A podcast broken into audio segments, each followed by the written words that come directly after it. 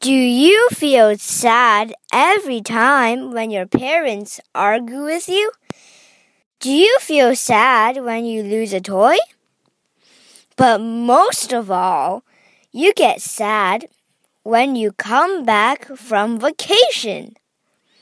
I am sad, sad, sad, sad, sad, sad, sad, sad, sad, sad, sad, sad, sad when I came back from Mexico. I was sad because all the fun was now all over.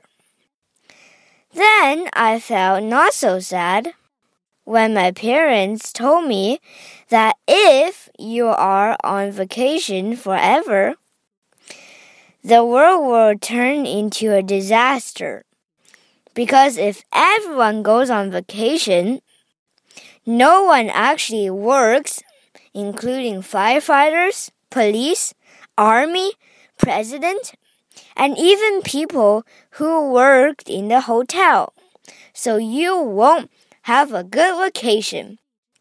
So wake up and work!